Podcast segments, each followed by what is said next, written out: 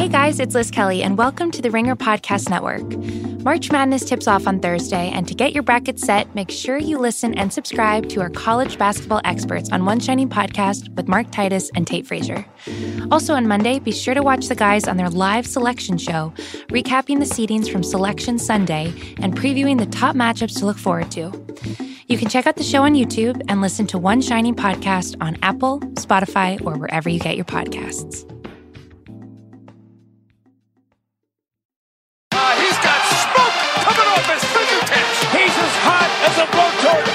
It's a heat check. You knew that was coming. It's heat check time.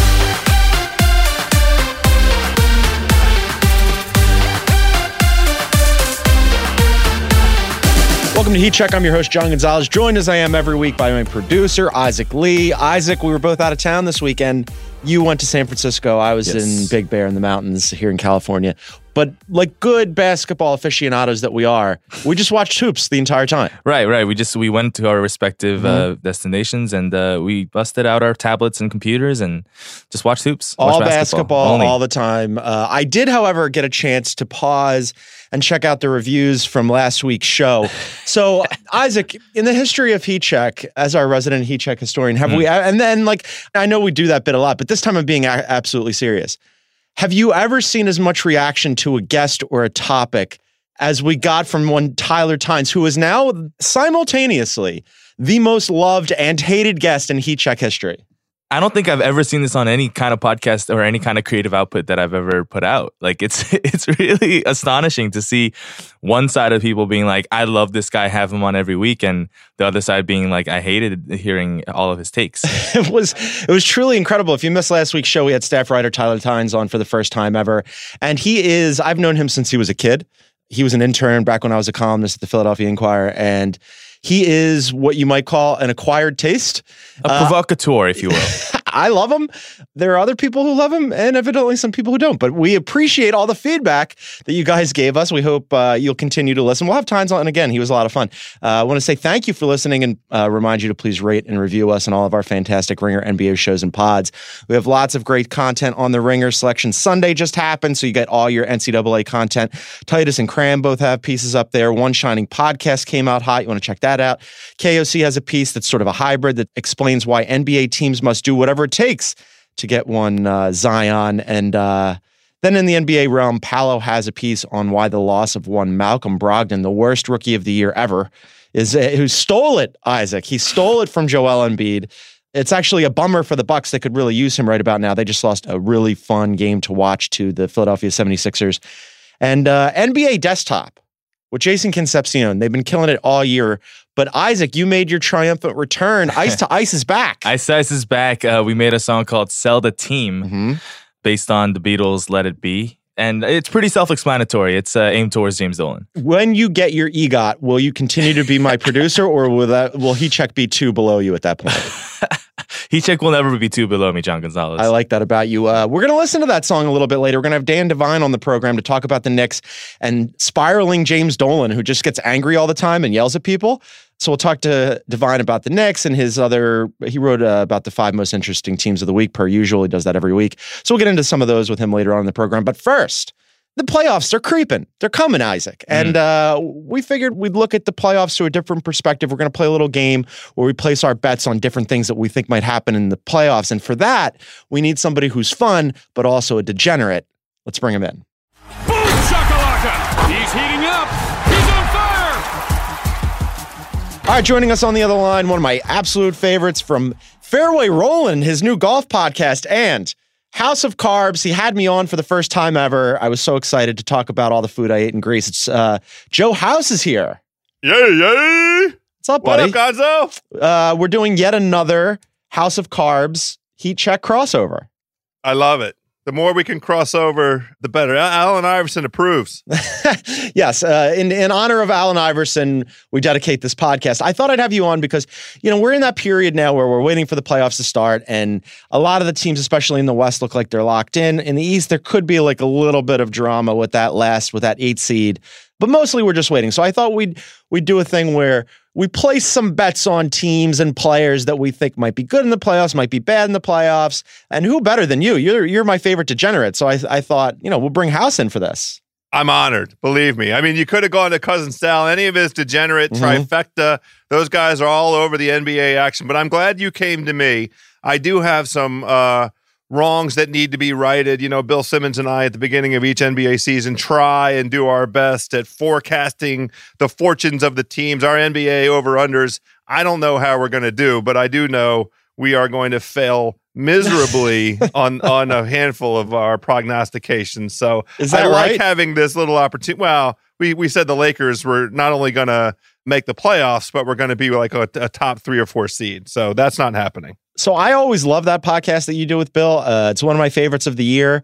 I was right there with you on the Lakers. Isaac has been Isaac and Paolo have been busting my balls about the Lakers all season long. I had them third behind the Warriors and the Rockets in the West. And uh, House, I don't think that one's going to come home for me. This is one of those uh, classic examples of uh, future results cannot be uh, based on on previous experience. All right, so let, us get into this. Let's let's start in the Eastern Conference. As I mentioned, as drama goes, this is probably it for like who's going to make the playoffs, and it's who's going to make it into that eight seed. So the options are the Heat, the Magic, the Hornets, and for this team, I just put LOL on the outline. That's your Washington Wizards. Oh Uh, God. The Heat are uh, in command of that that eight spot right now. A game behind them are the Magic. Two games behind them are the Hornets, and then in the in the distance there are the Washington Wizards, but still not statistically eliminated. So place your bet on who you think will get that eight seed. I believe it's going to be the Miami Heat for a couple of reasons. First of all, they actually seem to be intending to um, make the playoffs this Mhm. year. They have a, a goal and intention, and I think it's just part of the Pat Riley DNA and what that franchise hopes to do in terms of acquiring players. As long as they're around the rim and competitive in terms of just making the playoffs year over year, Miami takes care of itself. There's no income tax in Florida. So I think, you know, the the one last run out of Pat Riley out of this upcoming free agent class, you know, he's got one more set of surprises, I anticipate. So them being in the playoffs helps with that narrative. They're trying. They're not going to, you know, tank over these last 10, 11 games and miss the playoffs. I also had the uh, displeasure of watching the Orlando Magic play my own Washington Wizards. Uh, wow, you week. watched that game? I watched quite a bit of it. You know, we're in this incredible run by Bradley Beal. Yes. So he is he is the the reason to watch any anything involving Washington. And I expected to see an Orlando team threatening to make the playoffs with goals and intentions, with aspirations of of rewriting their own narrative. They sucked. So, uh, you know, congratulations to them at least being relevant in this conversation, but I don't know who they are. Aaron Gordon, Jonathan Isaac, Vucevic, oh, DJ Fournier Augustin, and Ross. Fournier, and- yeah. right? Terrence Ross, like you know, fine, sure. they just you know aren't moving the needle for me. So the Heat is is my selection for that slot. I'm with you on Orlando. Orlando has all year long, like everybody you talk to in the league will say, like, Orlando really wants to make the playoffs. It's important to them. They're trying. So they're doing like two things simultaneously. One, they're trying to get better and make the playoffs. Two, they're also, as you mentioned, trying to develop all these young players that you just outlined. And it's kind of stuck them in like a weird middle spot. They've just been like sort of sub 500 all year and like trying to get on the come, but it's it's been difficult. Whereas like the Miami Heat have this history under Pat Riley of they hate to tank. They're trying to, you know, make the playoffs and then add people in free agency. And, you know, Pat Riley said that, uh, you know, this season hasn't been good enough and they're going to reboot and he's dedicated to that. And to your point about like them not just sort of throwing it away towards the end of the season, they've won seven of their last 10. They're a professional organization where, as the Magic are still trying to figure it out, and the Hornets are still trying to figure it out, and the Wizards are the Wizards. Uh, by the way, did you see who the Magic recently signed? Did I see who the Magic? Re- no, I, I haven't been tracking the uh, the Magic free agent wire. 10 day contract for your guy, MCW. Why is he my guy? I don't know. not- he, not- he can't he be- ain't my guy. He can't be my guy either. Uh, Michael Carter Williams and Markelle Fultz on the same team. I mean, this is a league where Trey Burke has a job. So what what do you want to say?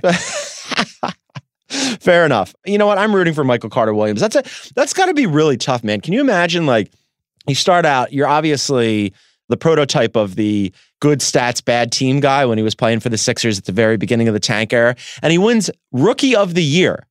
And then he gets traded, and then, you know, before he knows knows it, he's like just trying to catch on in the league.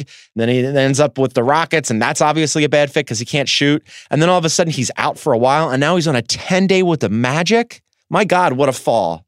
Well, it's a case study in how important it is when you get that first contract, when you arrived in the league. Take that money and stick it into an interest bearing account. 7% is fine.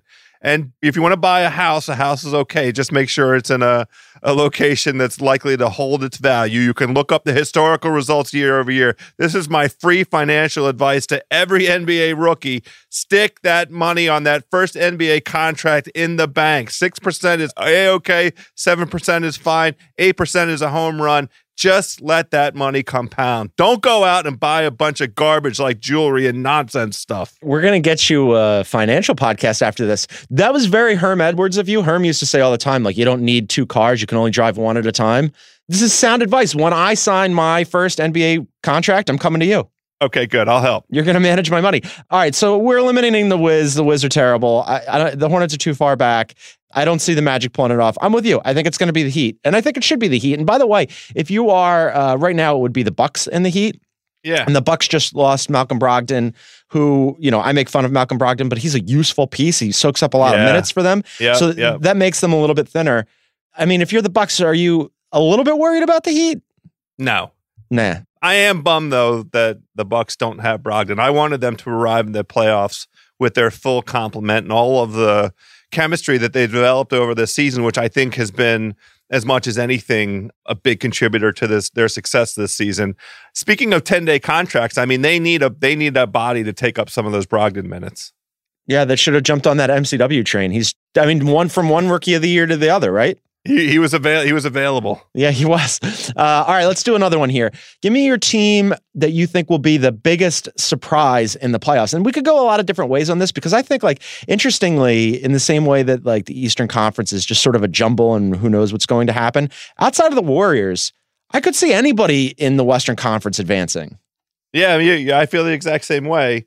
Unfortunately, you're going to be mad at me, and I can't believe I'm on the same line of thinking as Stephen A. Smith on this. Okay. But I believe the biggest surprise in the playoffs, unfortunately, is the Boston Celtics. no. They are my pick to win the Eastern Conference Boo. in the 2019 I'm going to start booing on this podcast. My, my new thing's going to be booing, and I'm booing you now. It's your pod. You can boo. I, I I I don't know what to tell you. They are predictably rounding into form. It has been unpredictable. We thought that they'd be rounding into form. There was like three different times over the course of this season that Bill Simmons came on and said, "Oh, it looks like they have it figured out." And each time they did not have it figured out. I'm sad to say it does seem like they may have it figured out in this last little bit of like 15 to 20 games. It seems like Kyrie has shut up. He has attempted to mend fences. Apparently, there was a plane ride from the west east coast to the west coast where they all got on the same page. These injuries that Al Horford and Gordon Hayward experienced over the weekend, honestly, are somewhat blessings in disguise in this way.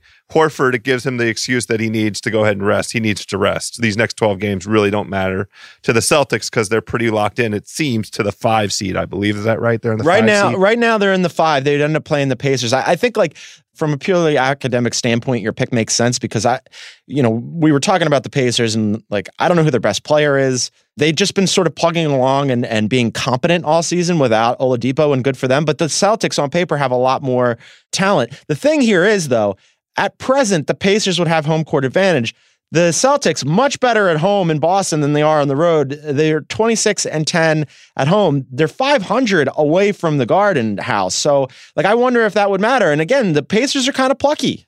I love the Pacers. What a great story. What a what an organization that was confronted with with really an existential kind of uh, uh, crisis with Paul George saying he wanted to leave, and you know what are they going to do? And they make a trade that nobody saw coming, and then were roundly criticized for what they got back in that trade with Sabonis and and uh, and Oladipo. And by golly, they are not only in the upper echelon of the East. They lost their best player and still they're out there busting their ass, showing a level of commitment. Like if I had, I wish I had Indiana season tickets. That's a franchise that gives a shit about its fans. they're let's out not get, there let's trying. not get crazy here. Let's. Not, I mean, I'm like, just saying. you got to maybe pump the brakes on that one a little bit because I like I all credit to the Pacers, for doing what they've done and like still staying in that three, four, five mix. They lately haven't been as good, but still plugging along. But still kind of a rough watch. I mean, like you're you're looking at Bogdanovich and Thad out there, and I'm like, all right.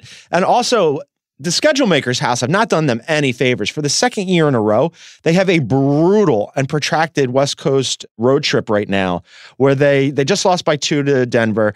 They're in portland tonight. They play in la against the clippers tomorrow. They've got golden state on thursday. Then they're home against denver again. Then they're back on the road for an OKC Boston road trip two gamer, which is kind of crazy.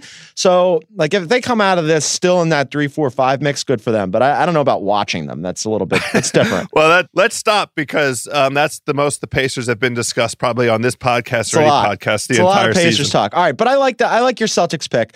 I don't like it, but you know what I mean. All right, so Yeah. for me, you could go a lot of different ways here. I think, like in in the Eastern Conference, you know, if you are say the Raptors or the Sixers and you're looking at potentially a first round matchup with the Nets or the Pistons, that probably doesn't make me feel super great about it. I'm going to go to the Western Conference where I think like basically everything is up for grabs. Like I I could see the four or five matchup is the Blazers or the Thunder. I could see either of them advancing. Uh, I don't see the Spurs getting past the Rockets. The interesting part here for me is who the Nuggets draw, because it's right now looking like the Jazz or the Clippers.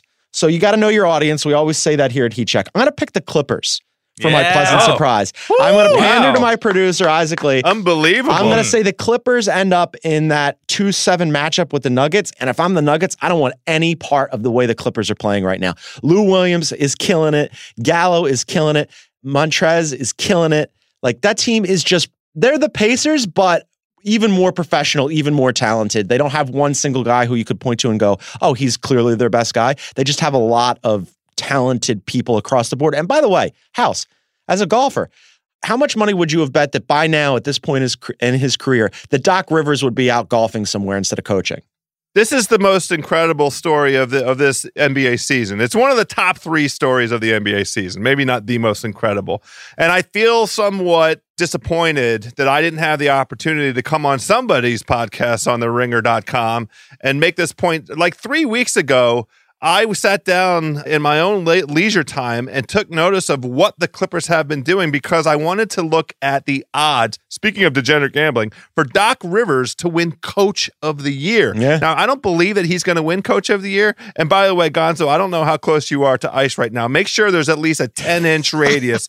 Uh, I want you at least 10 inches away from ice because that is the, the that's his boner zone right there. I don't want you anywhere near ice during this this portion of our of our chat and anything having to do with the Clippers because the Clippers really are an incredible feel good story this season, a real testament to a franchise that's out there busting their ass. Speaking of of a team that wanted to make the playoffs, they're reloading, not rebuilding. And holy cow, are they poised for something great to happen this summer? So, what a nice uh, run they've been on. Doc Rivers definitely deserves to be in this conversation for Coach of the Year. I don't know who the Clippers' best player is, Gonzo. Yeah, yeah. And and like you said, they're they're in a position right now where not only are they good right now, but they they've got those two max slots this offseason, this summer. And they could be really good instead of just like, you know, functional and professional. Isaac, how excited are you right now that uh, we're giving your Clippers all this love? This is amazing. I feel like the Clippers never get any love. I have to like sneak it into the outline. I have to like, you know, a lot of times like you, you'll send me the rough outline and I'll Mm-hmm. like control F Clippers and I'll type in Clippers and there's no Clippers mentioned. So I have to like sneak it in there. But you guys are doing it on your own. This is my favorite three minute stretch of the Heat Check ever. ever. Uh, the only thing I don't like about the Clippers, and I really wish they would remedy this, but they won't because they just changed it in the first place. Their logo and their like uniform aesthetic mm. is an abomination. It sucks. It's Yeah. it's it's actually It's it's, so a, a crime. It's a crime Yeah. against fashion. This is not hard. I, I mentioned this on our Slack before. This is not hard. It's very simple, right? Clean and classic, greater than symbol, weird Microsoft logos and updates. Like in every instance, in every sport, like the Jets are thinking about changing their uniform. Their current uniforms are beautiful. Old Eagles uniforms better than current Eagles uniforms. The old Patriots logo with the colonial guy hiking the football better than the current space weird Patriot. Always old and clean and classic, greater than simple. Always. You're not going to get any argument uh, uh, out of me. All right, that's my rant for the day. All right, uh, House, before we do more questions, let's take a quick pause for a word from our sponsors. Today's episode of Heat Check is brought to you by ZipRecruiter. Hiring used to be hard multiple job sites, stacks of resumes, a confusing review process, but today, hiring can be easy. And you only have to go to one place to get it done. It's ziprecruiter.com slash ringer NBA. ZipRecruiter sends your job to over 100 of the web's leading job boards, but they don't stop there. With their powerful matching technology, ZipRecruiter scans thousands of resumes to find people with the right experience, invite them to apply to your job. As applications come in, ZipRecruiter analyzes each one and spotlights the top candidates so you never miss a great match. ZipRecruiter is so effective that 80% of employers who post on ZipRecruiter get a quality candidate through the site within the first day. And right now, our listeners can try ZipRecruiter for free at this exclusive web address. That's ziprecruiter.com slash ringernba. ZipRecruiter.com slash ringernba. One more time, ziprecruiter.com slash ringernba. ZipRecruiter, it's the smartest way to hire. And now, back to Heat Check. All right, uh, let's do the opposite. All right, so we had the biggest surprise. Which team will be the most disappointing in the playoffs? I again uh, somewhat regret sharing my observation on this point because this is a, a, team and a franchise that I greatly admire. And I honestly believe that this team has the MVP of the league on it. I think that the Milwaukee Bucks are going to be disappointing this year because I don't think that they're going to win the Eastern Conference. As I just shared, I think the Boston Celtics are going to win the Eastern Conference. And for a team that, on a sort of differential basis, has had a historical season in terms of its performance against its opponents over the course of an 82 game season. These Bucks deserve better, ought to be in the Eastern Conference Finals, duking it out with whoever. I, I guess that would be the Sixers or Toronto. I just don't think they're going to get past the Celtics. So they're going to be my biggest disappointment. Wow, you have them losing to the Celtics. You've got the so you've got the Celtics in the conference finals. I do already.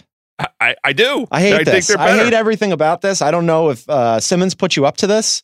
No, um, he didn't. I think it's going to be the Celtics and the Raptors for the Eastern Conference Final. All right, so that that's fine. It's a fine pick for both ends, but I'm going to go a different way. In in the Western Conference, I was thinking about there's a couple of different ways I could have gone here.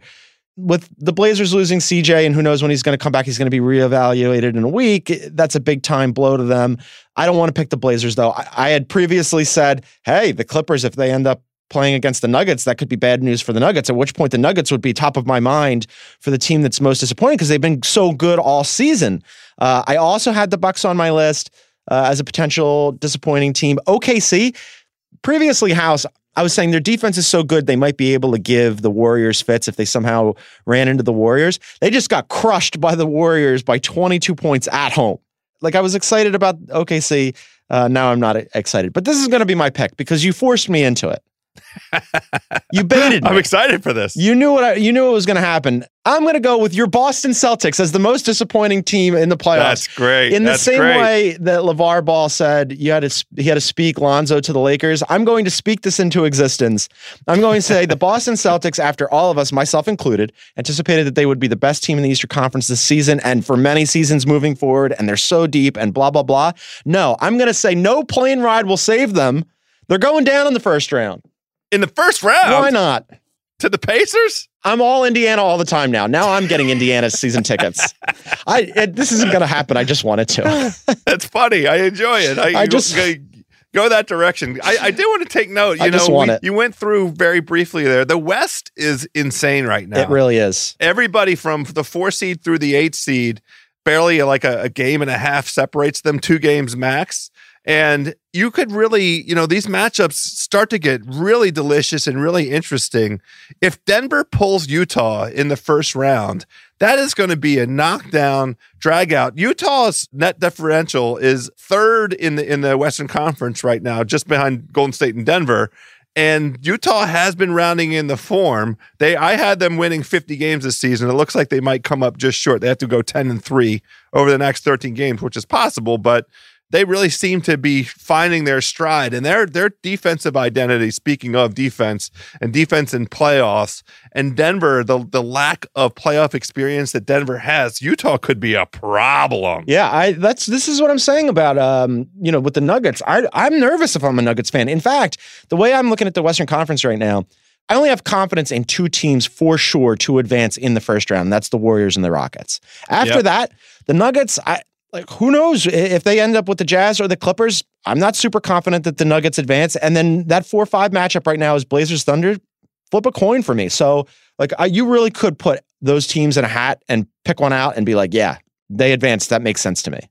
That's great. I mean, I'm excited for it. All right, let's do another one. Uh, give me the the player in the Eastern Conference playoffs that will be the the guy that's going to carry their team. The best player in the Eastern Conference playoffs coming up.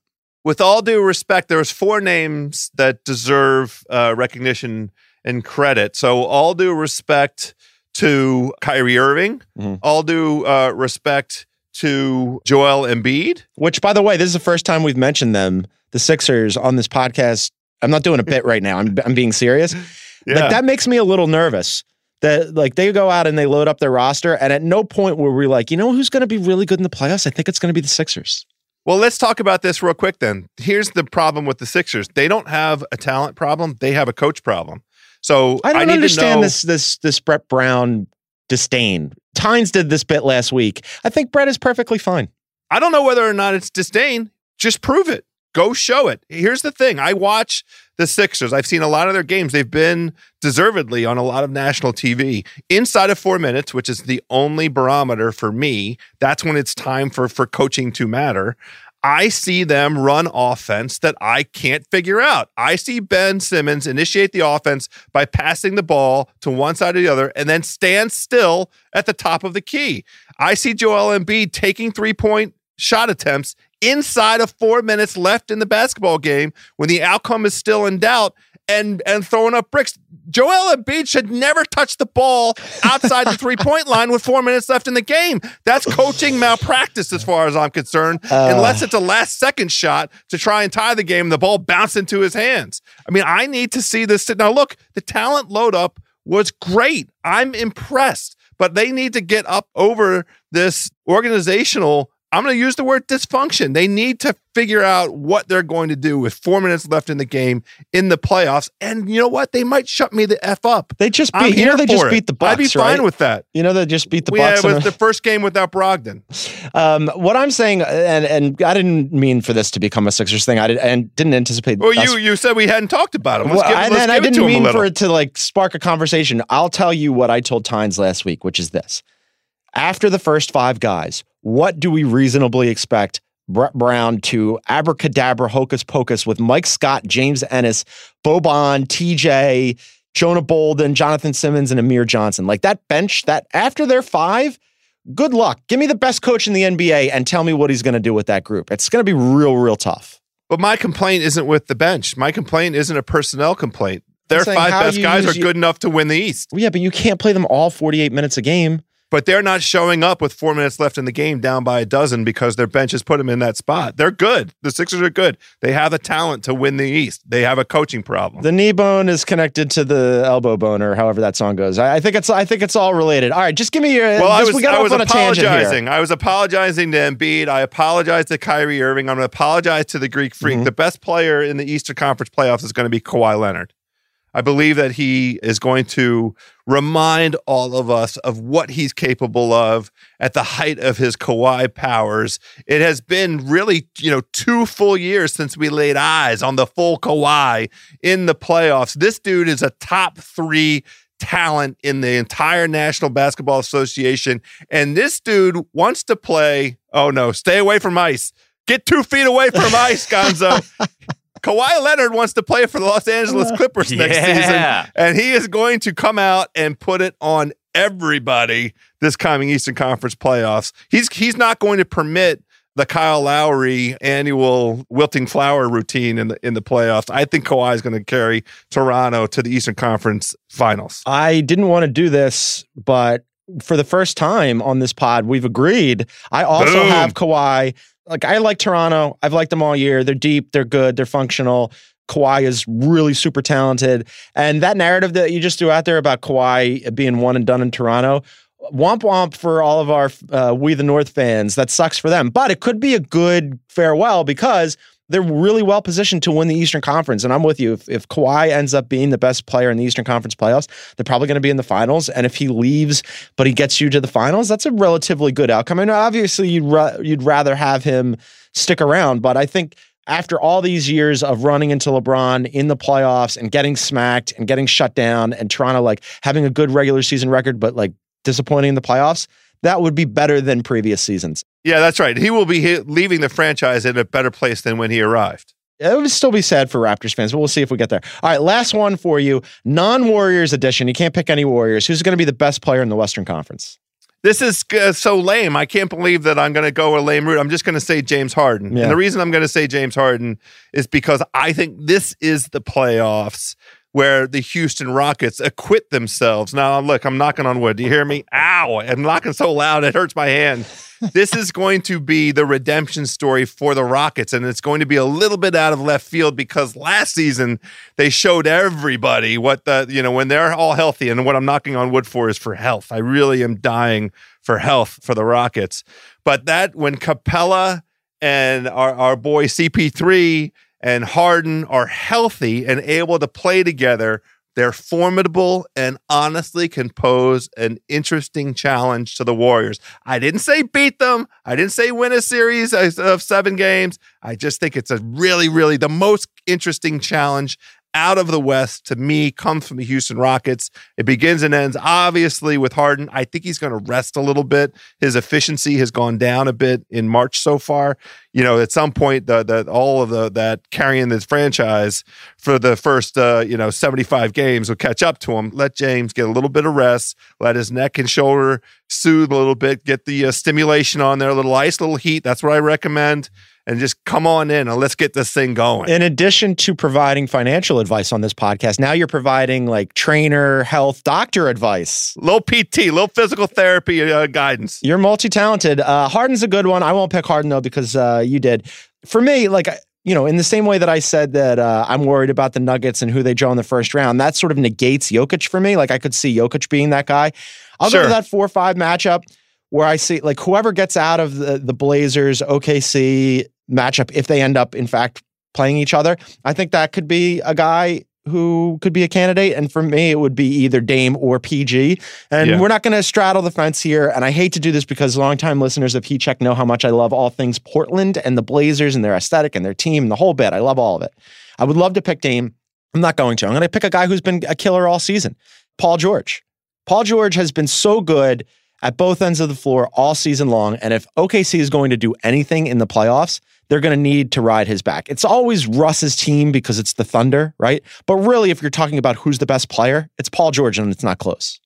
So my my only concern is what version of PG thirteen are we getting? Because since he's returned after the the shoulder injury, his efficiency, shooting efficiency, is way down. He's struggled with his efficiency in his seven games back after the injury.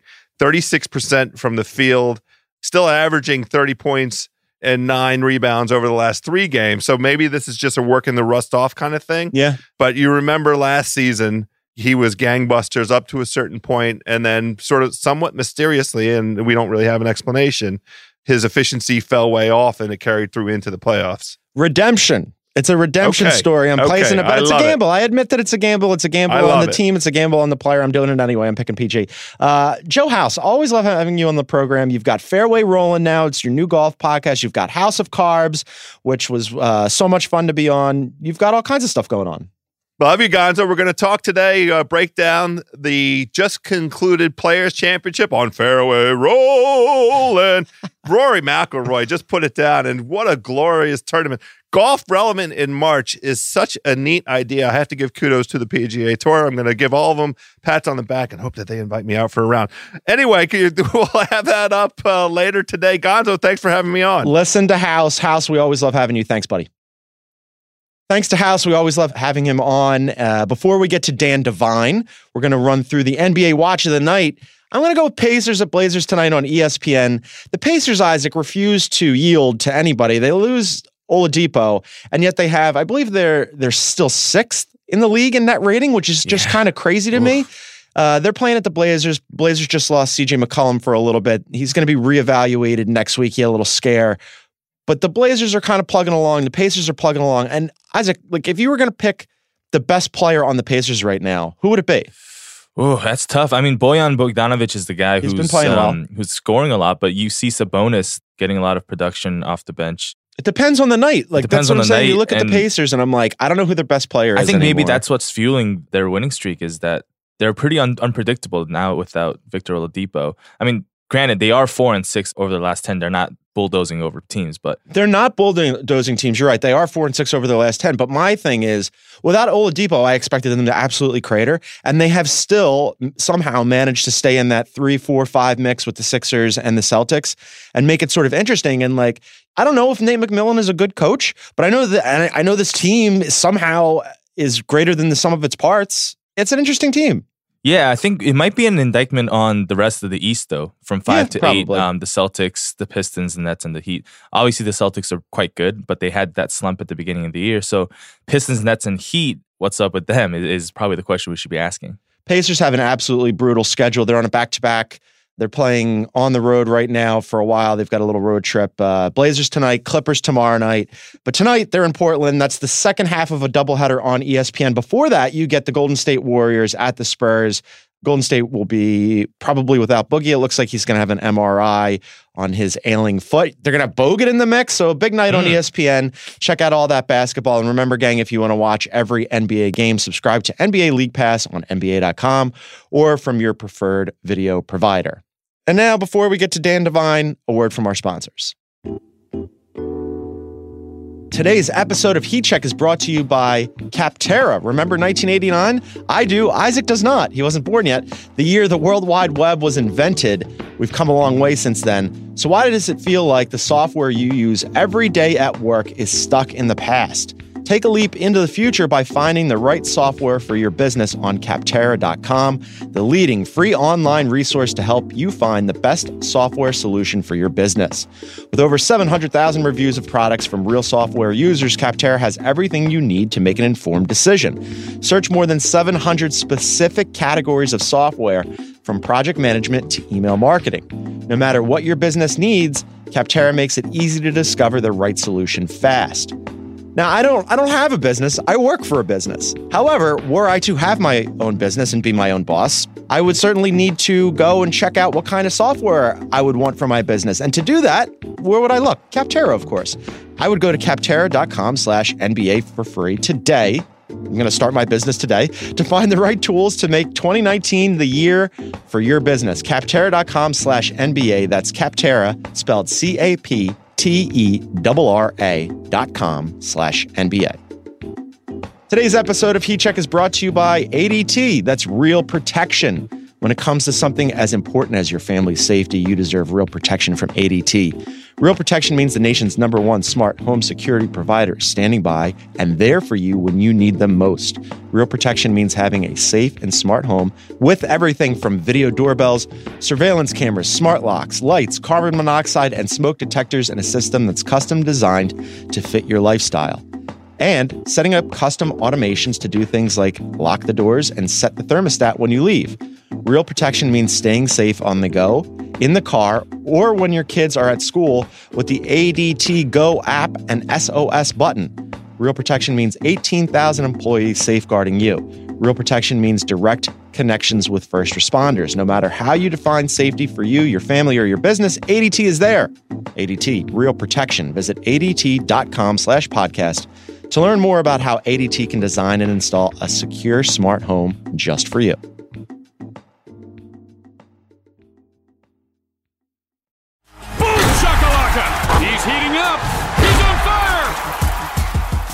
All right, joining us on the other line from New York City, one of our favorite staff writers, it's Dan Devine. Uh, he's also the resident Mario Hezonja superfan. That's right. It's not Danny Chau. Danny Chau has, may, may have written pieces about how he still believes in Mario Hezonja, but it's been inside me this whole Mm-hmm. It's time. all it's always been bubbling inside you. I got off of Mario Hezonja a while ago. I had previously been all about Mario Hezonja, especially like before he came over uh, from from the EuroLeague. Like when he said, "I I love this. I, I've always loved. It. I loved watching him in the EuroLeague." But uh, there was a, a famous quote where somebody had said, "Hey, have you gone to see Messi yet?" And he said, "Let Messi come see me." And I'm like, "I love that dude." Yeah, that was that was wonderful. It was a really great like uh, elevator pitch for why you should like Mario Hezonja. Mm-hmm. The last four years have provided maybe the counter argument to that elevator yeah, pitch, but the confidence is still in there, as was pretty clearly evident on the final play of the Knicks game against the Lakers yeah, on Sunday. So the Knicks beat the Lakers, LOL Lakers. Uh, they win on a game-winning block by Mario Mario Hezonja on LeBron James, which is crazy, and also post-game hilarious. So Ian Begley and the media, New York media, ask Mario Hezonja, "Hey, like, of course, everybody always thinks about, you know, like dreams about hitting a game-winning shot. Did you ever dream about making a game-winning block?" And he said, you know, I said this to Scott Perry and Steve Mills, the GM and president. He said, if you sign me because of this defense, you're crazy. I've never played like this. It happens, you know, especially now. If you look at guys like Klay Thompson and Kawhi and stuff like that, they're as effective on offense as they are on defense. And that's what the NBA needs right now to win. That's what teams need. And I'm trying my best to be one of those guys. Yo, I'm back in on Mario Hezonja. I mean, listen, the the it's there are not very many players who this season have like signature moments against Giannis and LeBron. So I mm-hmm. mean, if, if you're sort of if you're developing a very narrowly tailored and highly filtered power rankings of players, he's got to be right up there at the top of the list. League MVP, I think. I mean, DPOY. There's there's a lot of ways you can go with Mario Hezonja over these final couple of weeks. Um, the Knicks are just bananas. Uh, so all of this stuff is swirling with the Knicks all all year long, but they're tanking. They, they're trying to free up two max slots. They trade away Kristaps Porzingis, and then on top of that, you've got James Dolan out there being James Dolan, and he had previously like a fan had said sell the team, and he got pissed off, and the fan got escorted out, and then apparently there was video of Dolan telling a man with a sell the Knicks sign to leave his band's performance. And this is according from Stefan Bondy. Uh, he said, anybody else here thinks that's a little negative? That's what Dolan asked the crowd. And one person in the sparse crowd booed, at which point Dolan said, I'm going to invite you to leave too. Amazing how thin skinned this dude is. So naturally, I'm sure you saw this. Our esteemed and super talented producer, Isaac Lee, revamped Ice to Ice and came back with yet another song. And this one is for your New York Knicks. He did a song called Sell the Team. When I find myself in times of trouble, courtside seats at MSG, speaking words of wisdom, sell the team. And in our hour of darkness, there's a buyer right in front of thee, speaking words of wisdom, sell the team. Sell the team, sell the team, sell the team, sell the team. Whisper words of wisdom, sell the team. So good. In addition to being super talented and handsome, that voice is angelic, Isaac Lee. It's amazing. It made me weep sweet, sweet tears of joy to hear the song. And then when I thought about what the song was about, made me weep very, very bitter, bitter tears of anguish and agony on the flip side of things. But listen, music is there to, for us to have that kind of emotional experience. And I mean, Ice to Ice has provided that for fans, you know, the world over. For and forever. I mean, they're a, they're a classic, legendary Hall of Fame band. They're Going getting, back to the 60s and 70s. they're going to get into the Rock and Roll Hall of Fame any minute now. Not if James Dolan has anything to say about it with Yeah. his music industry connections. That would be incredible. I told Isaac uh, when he gets his EGOT, he still has to produce the podcast. Um, for you, as a Knicks fan, as a New Yorker, as a basketball writer, what is it like to be a Knicks fan right now? I, like, and I normally like that's a charged question, but I feel like it's even more charged right now because they've had such a strange season, even for them. And this whole Dolan thing, like Simmons swears that he's right about Dolan fielding offers to potentially sell off the team. Dolan has said that's not true. He said that uh, Simmons was peddling propaganda on behalf of uh, one of the GMs that he's very close friends with. Then Bill came on NBA Desktop and he's like, "Why would I want James Dolan to sell the team? I want him to be the owner forever." Which hilarious, and I'm on board with that idea. But for you, as somebody who's like kind of quasi invested in their you know outcome, their results, like what's this like right now? It is it's really it's it's hard to be able to, to put it into words because there's a part of it that is so believable like that, that that this would be the way things are shaping up that in the first sort of uh, open door toward a positive future that the Knicks have had in a few years, where you know you can you can make the the logical argument for yeah okay you yes you trade away Kristaps but you do that for the purpose of clearing up the cap space. And now there's a, you know yes you can go after premium free agents. You also have a ton of room to be able to bring in other things in trade if you need to do it that way. You have all these young talents. You have all your picks going forward. You have extra picks. There's an, a logic to the team building where you're like there's a lot of ways this could turn out well or Right. The or is the key. is the key. And like the or gets louder and louder the more James Dolan says Yes. things, does things, looks sideways at people and tells them they can't go- come to his JD and the straight shot show, all these sorts of things. And it's like, so the, the, the thing that I have a harder time with is as we get closer and closer to July 1st, if you're one of these elite free agents, if you're Kevin Durant, if you're Kyrie Irving, uh, Yep. you know, further on down the list, is this the person you want to hitch your wagon to over the course of the next few years of your career? Like, This is my point. maybe owning owning New York is worth it, but like, I don't know, man. It's a hard sell. I think. It's a super hard sell. Like I, you and I both have written about the Knicks at length this season. To your initial point about like the team building and the idea of like, oh shit, for the first time in a long time, the Knicks have all their picks. That hasn't been true for a decade, um, which is crazy, right? And then they traded away the, their best player in a very long time, but they also gave themselves like considerable flexibility, right? And they could have two max slots, and that makes sense. That's very attractive from a team building standpoint. However, and this is in the same way that you had an or, my however is gigantic and it's all capitals and it's underlined and it's bold. I don't think I'd want to go work for James Dolan. I don't want to be in that environment. He has shown that organization has shown no capacity for actually righting the ship and like for like self-evaluation and, and auditing where they go, oh, well, you know, what we're doing here doesn't make much sense or what the owner is doing is isn't very helpful. And they're just so universally thin-skinned like when they're banning or uh, not involving all the media members or they're getting upset about certain things that are written or a, a fan saying sell the team like you live and work and own a team in new york dude if somebody says sell the team you got to let that roll off your back It's significantly worse when you see that Ted Leonsis in DC had a similar situation recently. Uh, Candace Buckner of the Washington Post wrote about it. Fan comes up and, and says, you know, I think it was Fire Ernie, which I know we've Yeah. talked about a few times here on this show. And that the response he had was to like make a joke out of it, spin it forward, and the, then it, it completely takes all the venom out of it. It completely defangs it by like, I'm not going to take this seriously. That is, you know, we move forward with it, and we don't, we certainly don't ban people and turn it into a whole public debacle. That then you like four days after the fact go on the radio to explain yourself, and then extend the news cycle and make it all look worse anyway. It's a franchise that the Knicks have been very, very clear that they want to be judged by the the actions and the, the the track record and the performance of this current new group, right? The the Steve Mills, Scott Perry, and David Fizdale sort of era, this mm-hmm. new, sort of new new front office, new organization, and that may I understand that that makes sense. Judge us by what we do with this group, not what has been done by regimes past. The problem is there will always be that guy at the top of the food chain, at the top of the organization chart.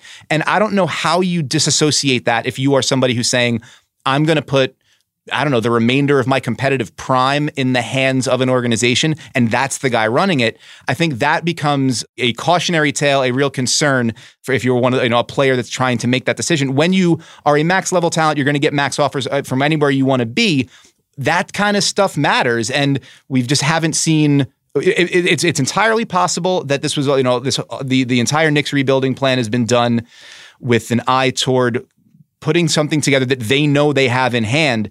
It's just it's a long time before we get to July, and the, every time James Dolan's Yeah. name comes up in a headline, it makes the, the the chances of it all going well seem more and more remote. I, I'm in agreement with you, but in a weird way, this is going to work out great regardless for me because uh, I I only care about narratives. I mean, I know I know that like you know I talk about the Sixers and the, they're the team that I follow the most, and and uh, there's a, some part of me deep down buried away that like wants good things for them, but mostly I just root for me and for storylines because we're about content here at the Ringer and narratives, right? So this works out either way on that front because if KD and or Kyrie go to the Knicks, that's a fascinating story. But if neither of them go and they miss out, and now the Knicks are st- looking around like to spend some money on somebody, I had mentioned this uh, to you before. My working theory at present, and I really hope this happens because it would also work out nicely for the Sixers. Katie and Kyrie don't go there. The Knicks are looking around to spend some money on somebody, and here comes Jimmy Butler to the rescue. I want that so bad. It. I mean, I. It, it, yeah. There's a. I mean, it's it's so hard because if the if the pull the football away result is still you get like an all star. That's like it's hard to argue with that too much. But then that said, that's like three other fan bases have talked themselves into and out of that scenario in the last couple of years with Jimmy Butler. It's really it would seem almost too perfect for the Knicks to be the fourth uh, in line in there, and you know whatever that is, sloppy fourths. I don't know. Within moments of signing him, he would be singing Ice to Ice's acclaimed classic Sell the Team. and James Dolan would be uh, asking him to leave uh, his band's performance. It would be fucking amazing. And that would be the end of your guy, Mitchell Robinson. Jimmy Butler would ruin him.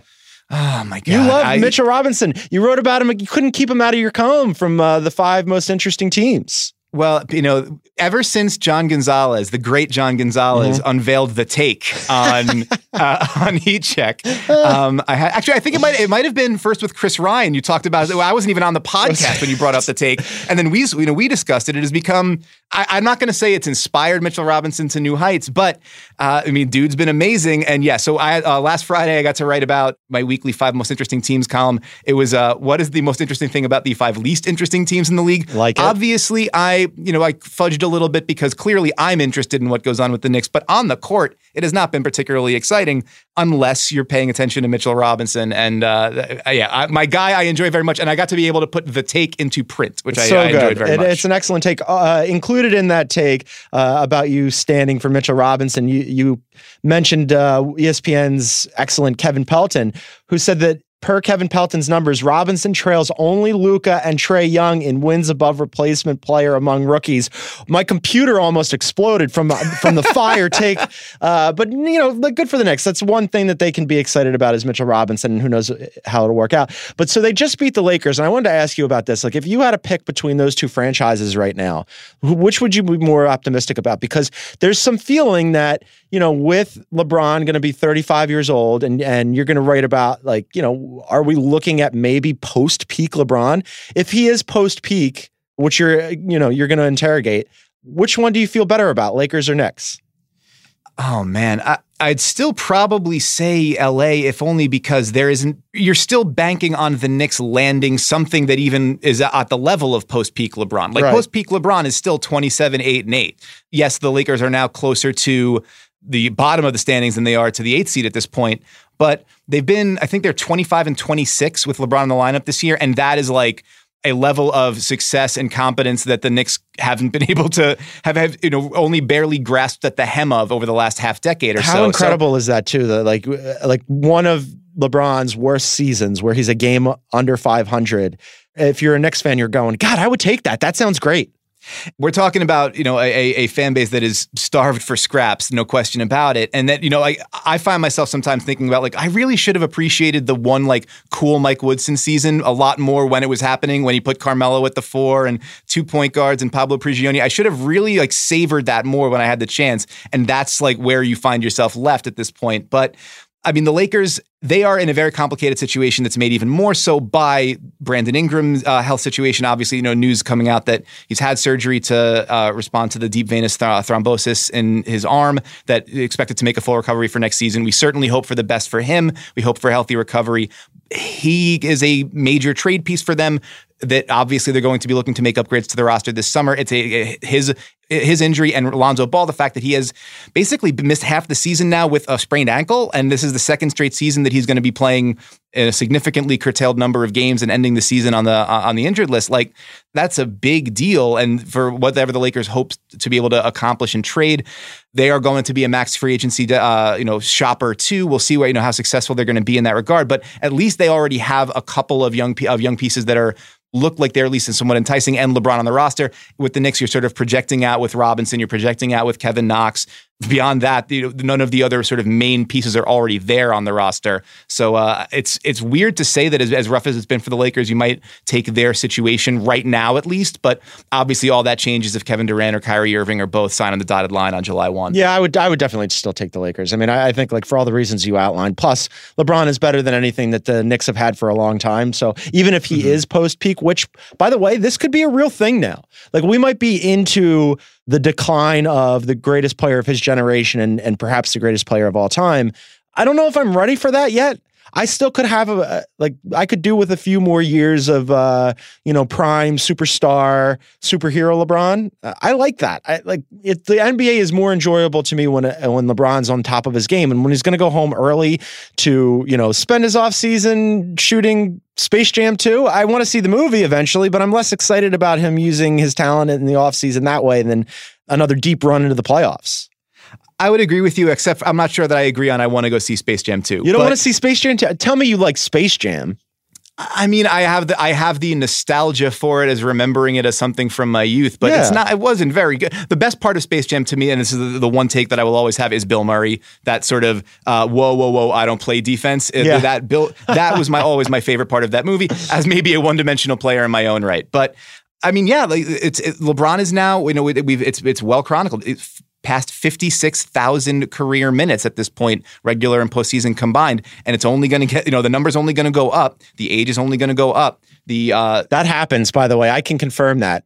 yeah, as, a as a washed gentleman with a lower back issue, yes, I can totally confirm that. Um, the suspension of disbelief, where you have to say like, well, all things are possible through LeBron James. We now know that's not true. Like you couldn't even get into the playoffs in the West with with LeBron James this year. Obviously, he was he missed a, a bunch of time with the groin injury, but like we we now know that that's not always going to be the case and it seems like when things start to pick up steam going downhill they can the speed can pick up awfully quickly so i mean this will also be the flip side of that is this is the first will be the longest layoff lebron has had in 15 years so maybe he uses that to get his body right and get everything else in order and in, in order to extend this run as long as possible but it's at least a possibility and i think that's got to be a pretty frightening thing if you're a laker fan Top of his form, though, when it comes to entertainment world. I mean, Shop is out there. He's doing uninterrupted stuff. I mean, he's really like he's coming into his prime in the entertainment world.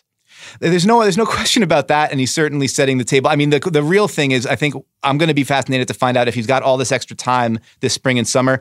You know, Kobe just came out with the what is it called, the Wizenard series. Sure.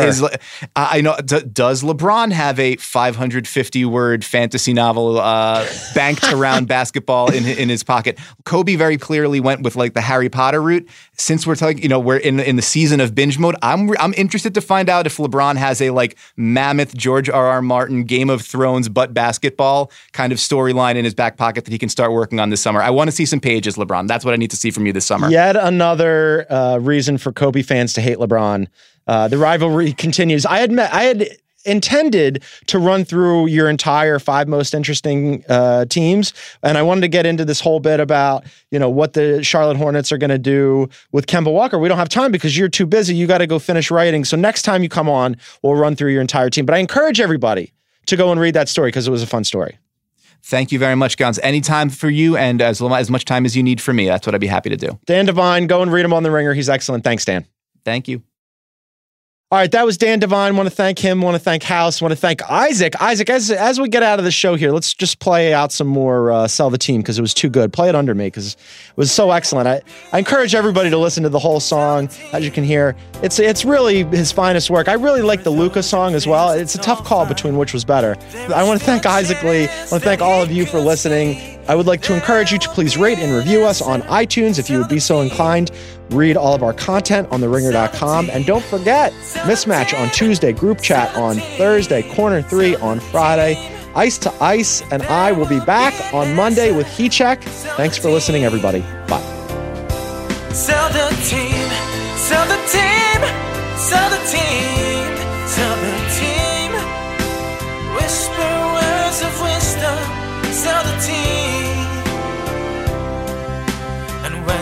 crowd is angry, there are several billion at your feet. Consider it tomorrow, sell the team. I wake up to the sound of music, the straight shot band